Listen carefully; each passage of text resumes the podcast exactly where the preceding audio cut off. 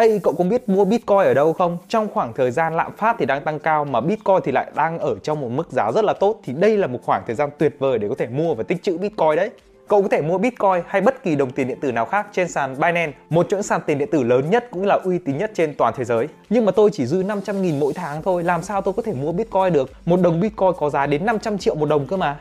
Không sao, tuy rằng chúng ta chưa có đủ tiền để có thể mua một đồng Bitcoin nhưng chúng ta có thể mua một phần nhỏ của đồng Bitcoin. Giả dụ nếu cậu có 500 triệu, cậu có thể mua được một đồng Bitcoin.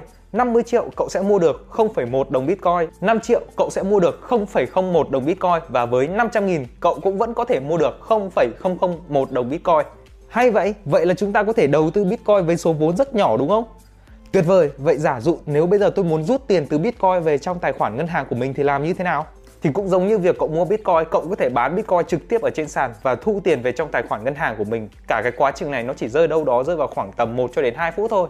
Tất nhiên là cậu không cần phải bán hết toàn bộ cái số Bitcoin mình đang có, cậu cũng có thể chia nhỏ ra bán 0,001 đồng Bitcoin của mình để có đủ tiền trả cho một bữa ăn cũng được. Số còn lại cậu vẫn có thể giữ lại để đợi giá tăng lên và chốt lời dần dần.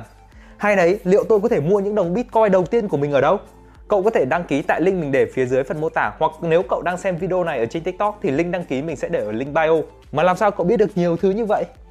Bởi vì tớ đăng ký và follow kênh của Dương Alex đó.